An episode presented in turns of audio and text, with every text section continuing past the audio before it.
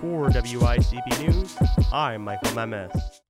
President Joe Biden has announced the U S military mission in Afghanistan will end August thirty-first.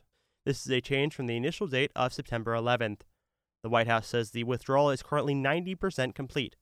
The U S has been fighting in the country for nearly twenty years. President Biden is set to sign an executive order targeting big businesses.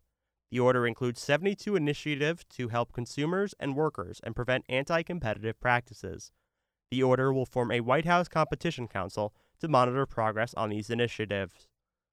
A fire at a juice factory in Bangladesh has killed at least fifty-two and injured at least twenty people.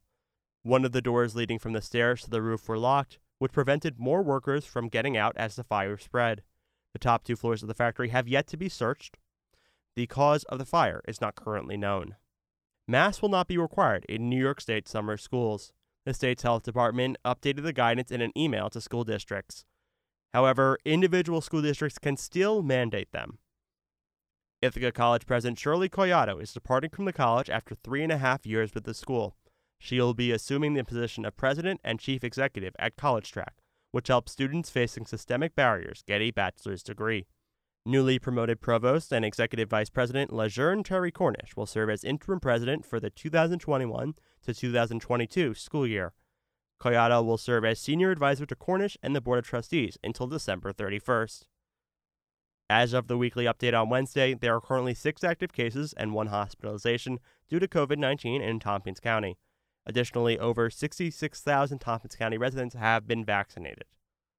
Tune in this Sunday at seven p.m. to hear our ongoing series, Asian in Ithaca, Stories of Race, Culture, and Identity, which focuses on stories of members of the A A P I community in the Ithaca area.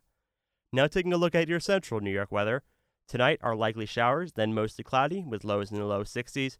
Tomorrow is partly sunny with highs in the low eighties. Tomorrow night, partly cloudy, then patchy fog, lows in the upper fifties. And Sunday is a chance of showers, then a chance of thunderstorms with highs in the low eighties. For W I C B News, I'm Michael Nemes.